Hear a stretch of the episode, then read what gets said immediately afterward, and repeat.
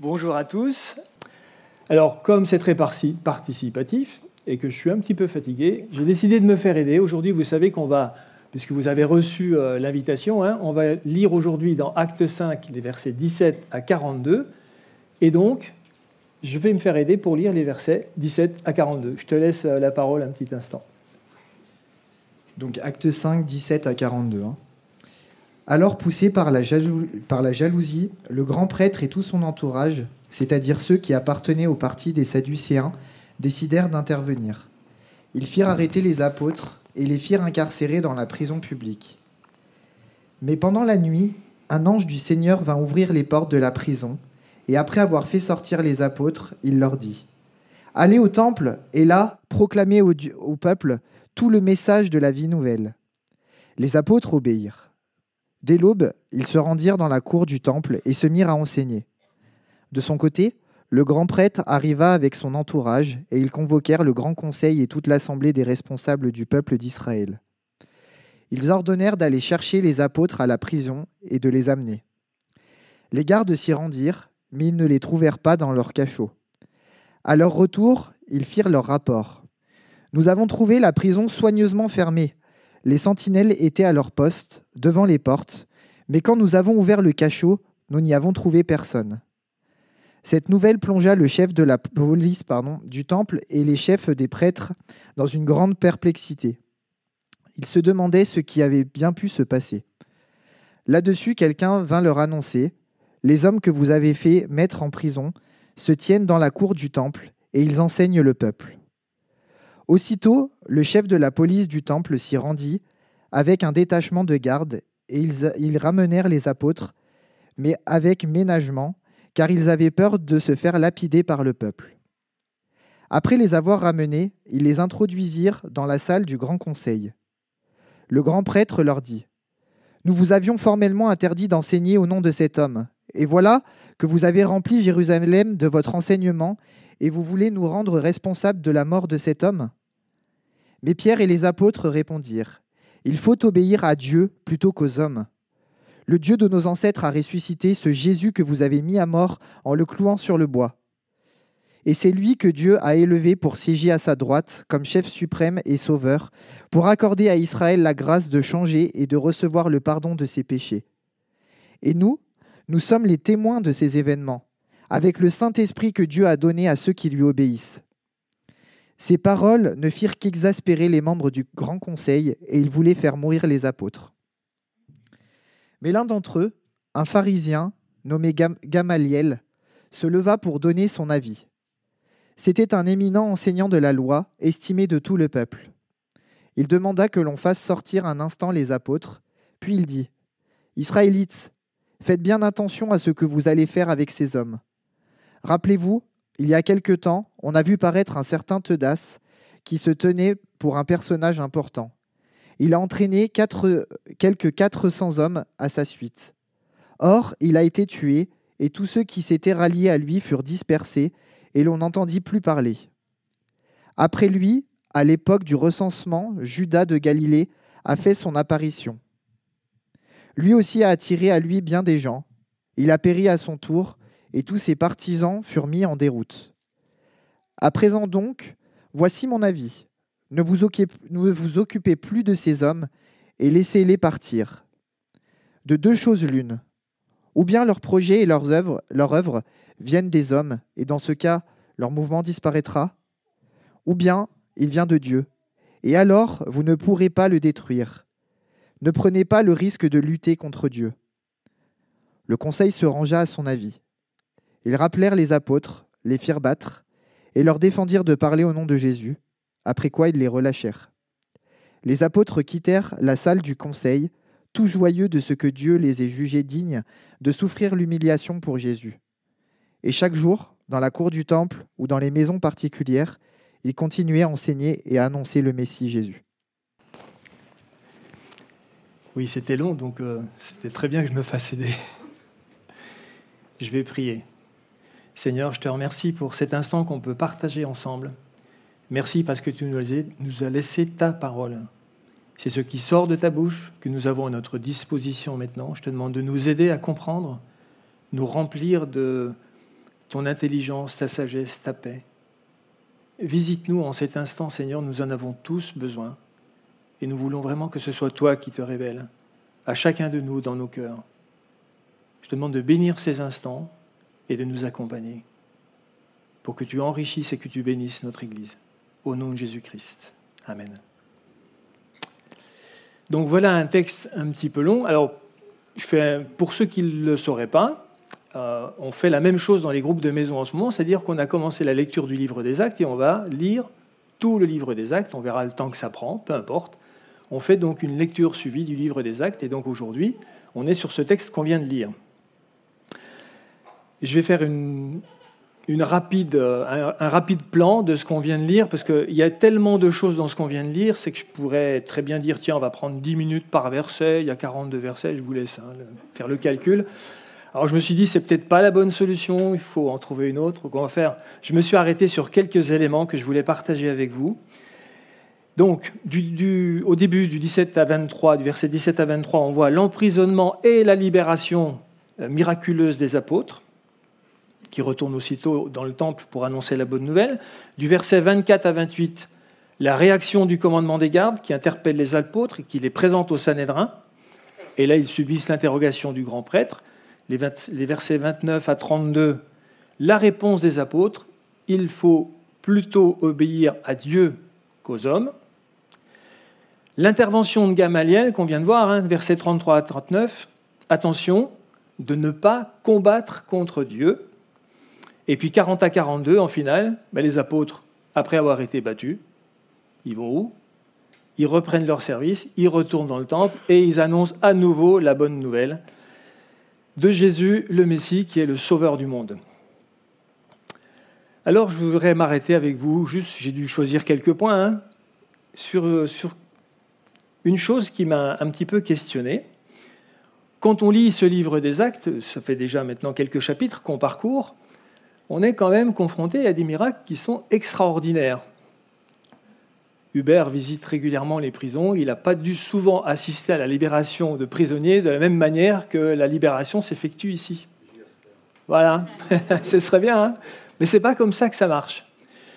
On est devant la parole de Dieu et on lit des choses extraordinaires. Je vous pose une question. Est-ce que ce genre de miracle matériel, hein, est-ce que ça existe encore, ces miracles, ou est-ce que c'est juste bon pour le passé, pour nous encourager? C'est une belle histoire, mais aujourd'hui, Dieu n'agit plus de, cette manière. C'est une question que je me suis posée et que je vous pose. Parce que quand on est ensemble autour de la parole de Dieu, le but quand même, c'est qu'en sortant d'ici, ou quand vous reposez votre Bible chaque matin, quand vous la refermez, vous vous dites, Seigneur, qu'est-ce que ça va me donner pour aujourd'hui? Comment moi je vais réagir et me comporter par rapport à ce que je viens de lire. On n'est pas juste là pour passer un bon moment ensemble, on est là aussi pour voir ce que le Seigneur doit nous dire. On voit, donc on assiste à une libération extraordinaire. Et la question, est-ce qu'il existe encore des choses de cette nature aujourd'hui? Alors la réponse est oui. Vous pouvez lire des biographies, je vous encourage à le faire, hein. des biographies d'hommes des frères et des sœurs à qui il est arrivé des choses aussi extraordinaires que celles qu'on vient de lire et qui sont nos contemporains. Je vais en citer que deux, parce que le but aujourd'hui n'est pas d'étudier des livres, mais la parole de Dieu. Vous avez tous entendu parler de celui qu'on surnommait Frère André, le fondateur de Porte Ouverte, qui pendant des années, avec sa petite coccinelle, sa Volkswagen, emmenait des Bibles au-delà du rideau de fer dans les pays de l'Est où ils n'étaient pas accessibles. Et il le faisait donc au prix de, risques importants. Et cet homme priait quand il arrivait devant les douaniers, quand il passait le rideau de fer, alors que personne n'allait à l'Est. Hein. lui, il priait pour que le Seigneur ferme les yeux des douaniers. Et il est devenu son surnom à, cet homme qui a fondé Porte Verte, c'était le contrebandier. Et vous avez entendu parler, ou si vous ne l'avez pas lu, lisez-le, le contrebandier. Eh bien, il explique comment il priait, les douaniers fermaient les yeux, et lui, il passait avec des cargaisons de Bibles et il a emmené la parole de Dieu de l'autre côté du rideau de fer. Vous voyez, ça c'est un contemporain. Mais bon, c'est peut-être un petit peu vieux pour certains d'entre vous ici. Je vous parle d'un temps que les moins de 50 ans ne peuvent pas connaître. Mais peu importe, c'est aujourd'hui, quoi. Et puis, euh, plus récemment, un, frère, un ancien imam, qui est sorti, euh, agrégé de la mosquée El Azhar en Égypte, un, des lieux de formation les plus importants de l'islam, qui s'est converti, qui s'est donné au Seigneur, et par son témoignage, il a été persécuté, et il a même fini enfermé dans une cellule avec un molosse, un énorme chien qui était chargé à chaque fois de déchiqueter tous ceux qui lui étaient confiés. Et donc il a simplement prié, il était terrorisé. Et, ce chien est venu contre lui, il lui a fait des, câlins et il a passé toute la nuit avec le chien sur ses genoux. Voilà. Vous voyez, ça, c'est des choses récentes. Mais comme je vous l'ai dit, le but n'est pas d'étudier les livres, mais la parole de Dieu.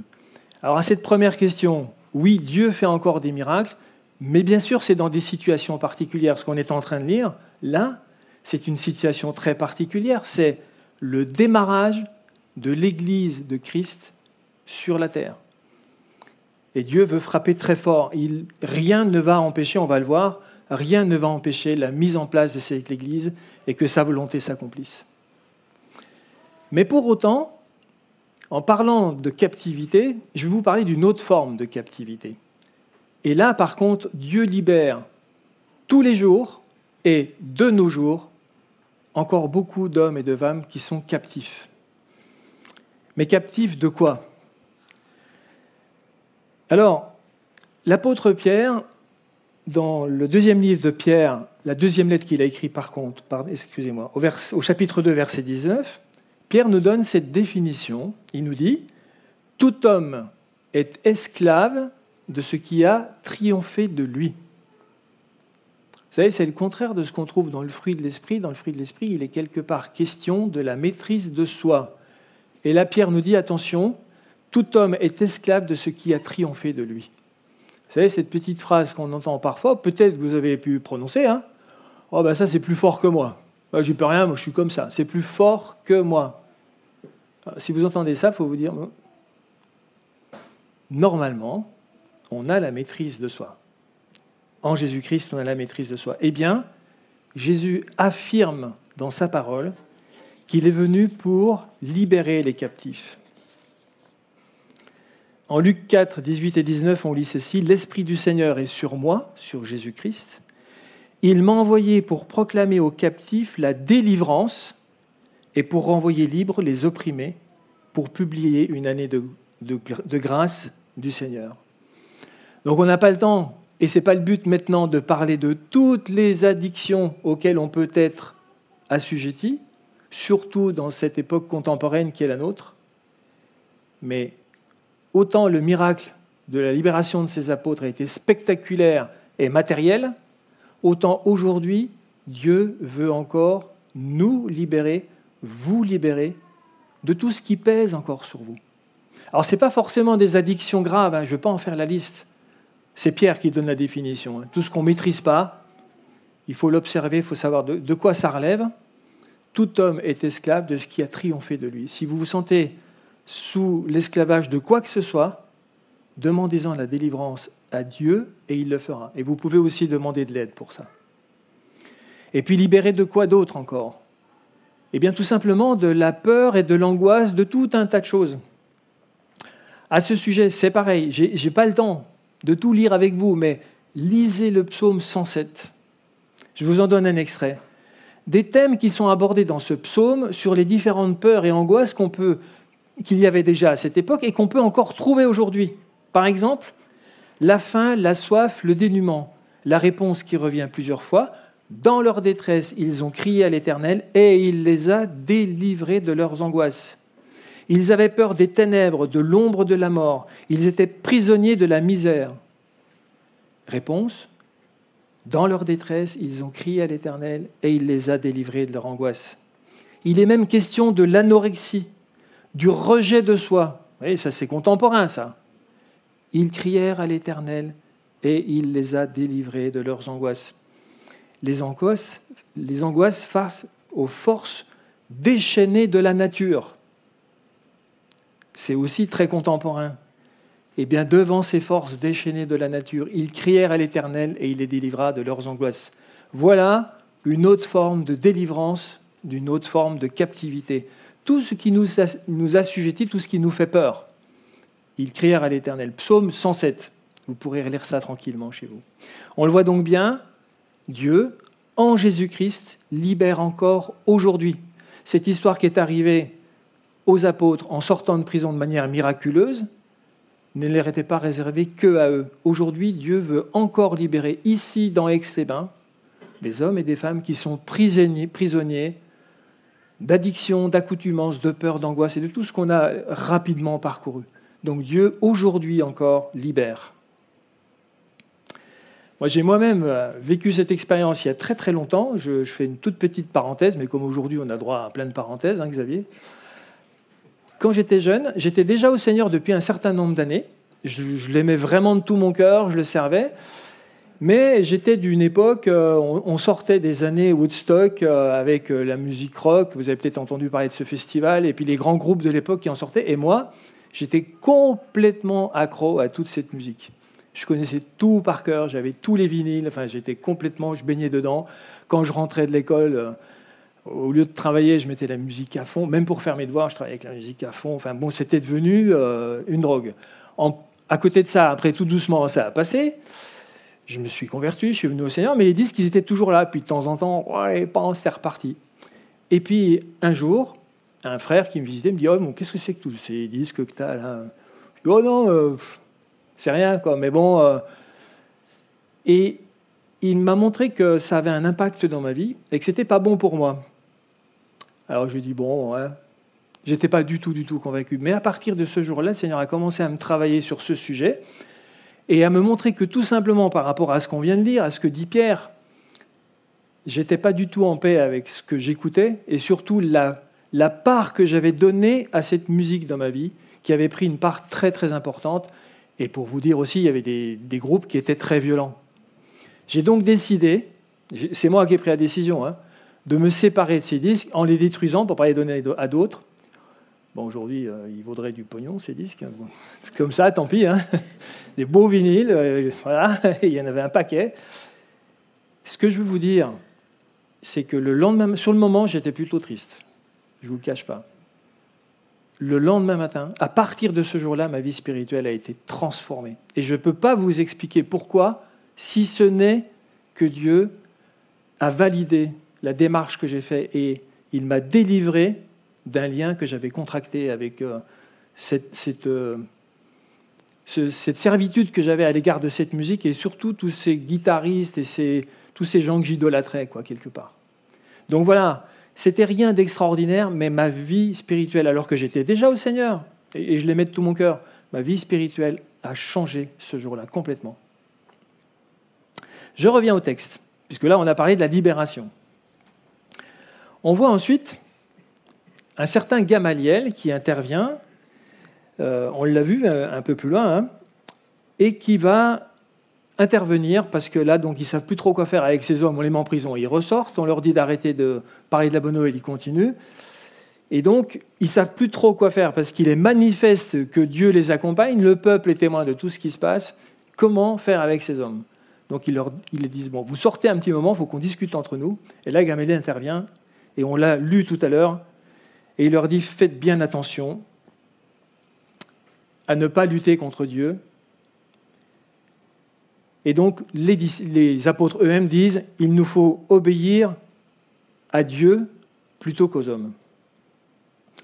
Est-ce que nous, on est confrontés aujourd'hui à des moments où on est dans cette euh, situation d'être obligé à obéir à Dieu plutôt qu'aux hommes?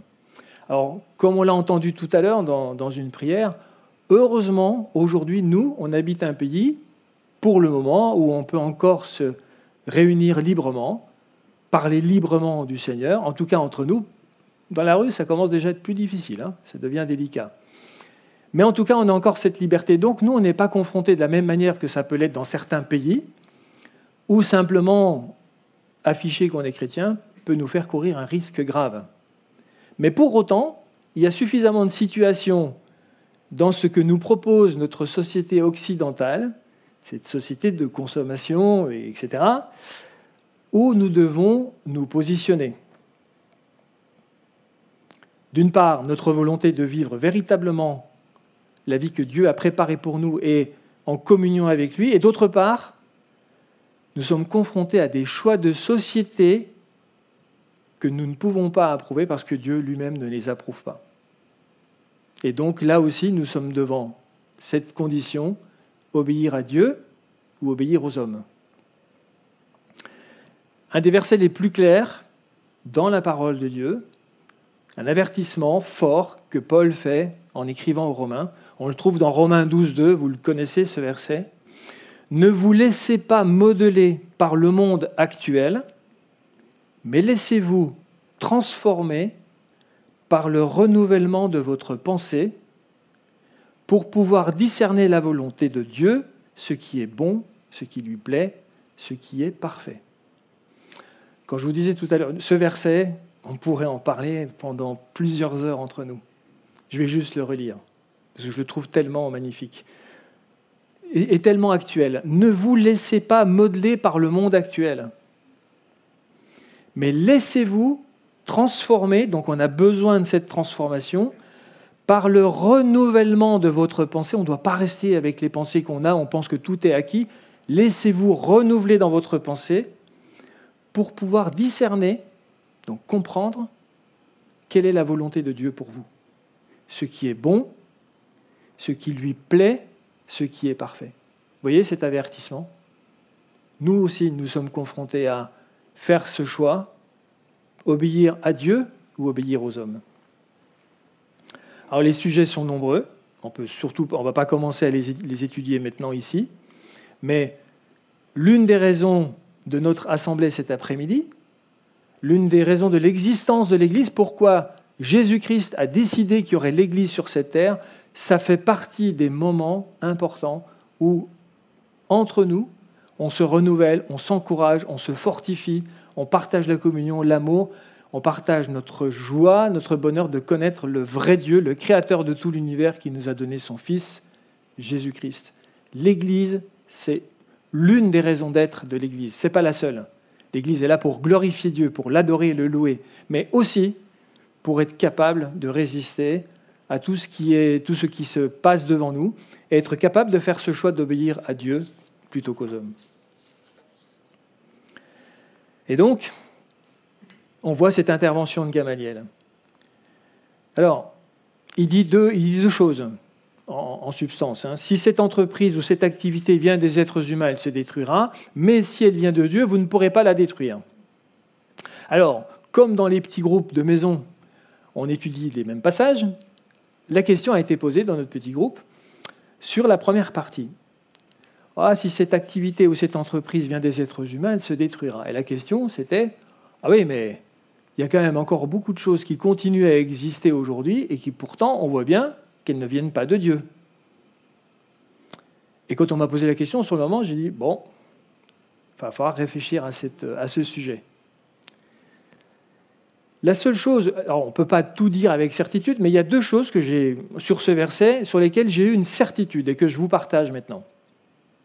Premièrement, pour juger de l'aboutissement d'une œuvre, il faut attendre qu'elle soit terminée. Et aujourd'hui, ce que je comprends dans la parole de Dieu, c'est que le jugement du monde n'a pas encore eu lieu, il va avoir lieu. Vous pouvez en être certain. Dieu, Jésus-Christ, va revenir pour juger ce monde. Le jugement n'est pas encore venu. Donc avant de dire que quelque chose s'est inscrit sur, euh, sur la durée, il faut en mesurer quels vont en être les effets jusqu'à la fin. Mais la deuxième chose, c'est que cette déclaration, elle vient de Gamaliel. Il faut faire attention, c'est bien dans la Bible, mais c'est la parole d'un homme qui nous est rapportée par un historien qui observe ces choses-là, celui qui a écrit le livre des actes, Luc en l'occurrence. Gamaliel, ce n'est pas quelqu'un qui vénère euh, et qui respecte Jésus-Christ. Il est là, du côté des chefs religieux de l'époque, et il remet en question la nature divine de Jésus-Christ. Il n'y croit absolument pas, puisqu'il est sur le point de le condamner. Et donc, Gamaliel s'appuie sur ce qu'il a vu récemment autour de lui, un certain Théodas qui a monté et qui, qui finalement euh, a fini par être détruit. Et il cite deux exemples, des exemples qui lui sont contemporains. Et il s'appuie sur ces exemples pour dire, si cette œuvre vient, vous voyez, si ça vient pas de Dieu, ça se détruira. Et là, il réagit en tant qu'homme, il donne son avis en tant qu'homme. Et dans la deuxième partie, il dit, en revanche, si cette œuvre vient de Dieu, vous ne pourrez pas la détruire. Et là, par contre, pour dire ça. Il ne s'appuie pas sur un petit témoignage local, il s'appuie sur toute l'essence de la parole de Dieu, de la Torah qu'il a à sa disposition, où là, effectivement, sur plusieurs siècles, plusieurs millénaires, Dieu montre dans sa parole que rien ne peut lui résister quand il a décidé de faire quelque chose. Donc vous voyez ce que je veux dire. Donc sur quoi il s'appuie J'ai juste pris quelques exemples. Hein. Par exemple, la sortie d'Égypte. On a un pharaon qui va tout mettre en œuvre pour empêcher que ça se fasse, et Dieu qui va quand même, parce qu'il l'a décidé ainsi, le moment est venu, je libère mon peuple, rien ne peut s'opposer à la sortie d'Égypte et à ce grand exode. Pas même Pharaon et toute son armée, vous connaissez cette histoire. Jonas qui dit non, non, moi je ne vais pas à Ninive. En plus, si jamais ils se repentent, ils sont même capables de se repentir si jamais je leur annonce, j'y vais pas, bof, le poisson, il sort du poisson, il y va, qu'est-ce qu'ils font? Ils se repentent. Et il n'est même pas content à la fin. Mais là, une fois de plus, rien n'empêche la volonté de Dieu de s'accomplir. Ninive va se repentir parce que Dieu le sait. Il voit dans l'éternité. L'arrestation de Saul dans le Nouveau Testament. Saul qui est sur le chemin de Damas, il est parti, lui, pour détruire l'Église. Mais ce n'est pas comme ça que ça va se passer aux yeux de Dieu. Dieu va utiliser toute l'énergie de ce Saul pour en faire l'apôtre Paul, et au contraire, développer son Église. Donc on le voit dans la parole de Dieu. Les exemples sont nombreux, j'en ai pris juste quelques-uns. J'aurais pu parler du déluge, d'Abraham, enfin, quelques-uns qui font que ça donne raison à Gamaliel de dire si cette entreprise vient de Dieu, vous ne pourrez pas la détruire. Donc la première partie de la réponse de Gamaliel, il s'appuie sur un contexte local. La deuxième partie de cette réponse, il s'appuie sur un contexte biblique sur plusieurs années. Et ça m'invite simplement à, me rappeler et à vous rappeler qu'il faut faire très attention à la façon dont on utilise la parole de Dieu. On ne peut pas prendre juste un verset et dire voilà ce que dit la Bible. Ici, la réponse de Gamaliel, c'est la réponse d'un homme et qui s'appuie sur un moment précis. Nous devons prendre toute la parole de Dieu, lire tout le conseil de Dieu, pas seulement quelques versets qui nous arrangent et qu'on sort de leur contexte. Donc il nous faut être très prudent, un, de la manière dont on lit la parole, et deuxièmement, encore plus prudent sur la manière dont on l'utilise, surtout à l'égard des autres. C'est encore plus important d'y faire très attention. Et puis, qu'est-ce que combattre contre Dieu? Et là encore, il y en aurait pour des heures, mais je vous rassure, c'est vrai, en quelques phrases. Bien entendu, vous allez me citer des gens qui combattent ouvertement contre Dieu, mais bon, c'est tellement évident que ce n'est pas de ces gens-là que je veux parler. Je veux vous parler de moi. Quand est-ce que dans ma vie, je peux prendre le risque de combattre contre Dieu, et même à mon insu? Ben, Tout simplement, je lis dans la parole de Dieu que Dieu a préparé des œuvres bonnes pour que je les accomplisse. C'est sa volonté à mon égard. Je suis prédestiné pour ça. Je me pose la question, je ne vous la pose pas à vous, hein, je me la pose à moi. Est-ce que je ne fais que les œuvres bonnes que Dieu a préparées d'avance pour moi? Si je suis honnête et que je vous donne la réponse, ben je vous dis ben non, je ne fais pas que ces œuvres-là. Et je peux, à mon insu, parce que je fais la sourde oreille à l'Esprit de Dieu qui est en moi, qui m'habite, qui m'aime, qui me conduit, je peux combattre contre Dieu. Et donc, je vous redis la même chose que Gamaliel, ne prenez pas le risque de combattre contre Dieu. Il aura le dernier mot, parce qu'il veut votre bien, il veut mon bien.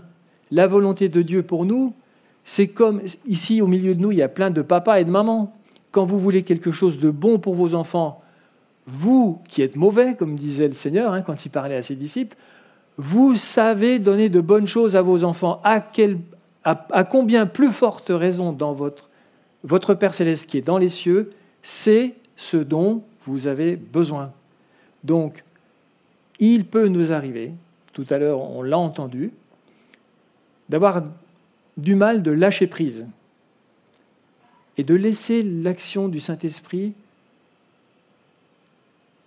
nous forger, nous former, nous façonner à l'image de Dieu.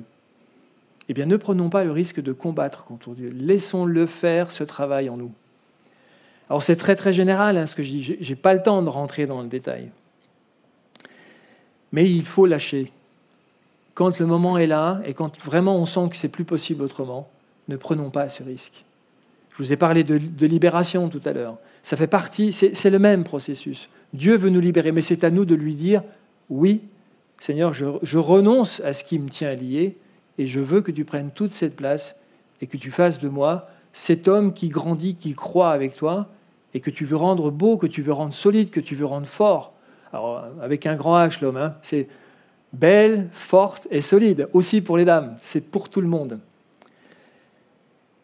Donc j'en viens maintenant à la conclusion, parce que je ne voulais pas que ce soit trop long, on a déjà passé pas mal de temps ensemble. Je récapitule. Dieu est toujours en train d'accomplir des miracles. Alors peut-être que vous n'entendrez pas, ou Hubert ne nous a pas encore raconté l'histoire d'un prisonnier qui était sorti de la prison miraculeusement. Mais rappelez-vous que, premièrement, il existe encore des moments, dans des, dans des moments très particuliers, pour des hommes ou des femmes très engagés, des moments où Dieu intervient de la même manière. Mais dans nos vies, Dieu veut toujours nous libérer aujourd'hui de tout ce qui nous tient esclaves. Deuxièmement, ne pas se laisser modeler par le monde, mais se laisser renouveler dans notre pensée pour comprendre ce qui est bon, agréable et parfait. Ne pas nous laisser modeler par ce monde. Et quand je dis ça, je le dis en tremblant parce que c'est tellement compliqué de prendre du recul et de se dire, mais en quoi dans ma vie je fonctionne comme le monde Seigneur, qu'est-ce que je vois pas et qui ne te convient pas? Je suis tellement rempli, accablé, euh, surchargé de, de publicité, d'informations, de réseaux sociaux, de tout ce que vous voulez, Seigneur, s'il te plaît, s'il y a quelque chose qui n'est pas conforme à ta vérité, montre-le-moi. Et ne prenons donc pas le risque de combattre contre Dieu. Laissons-lui toute l'autorité dans nos vies, car lui sait ce qui est le meilleur pour nous. Voilà ce que j'ai extrait sans prétention de ce long passage. Et je voulais vraiment vous le livrer en toute simplicité parce que ce sont des choses qui sont par contre concrètes ce texte qui date de 2000 ans environ peut avoir aujourd'hui pour chacun d'entre vous des applications concrètes dans votre quotidien, tout de suite maintenant, en sortant, demain matin en allant au travail. Cette parole, elle est vivante, elle est efficace et elle veut agir en vous. Voilà mon encouragement pour vous aujourd'hui.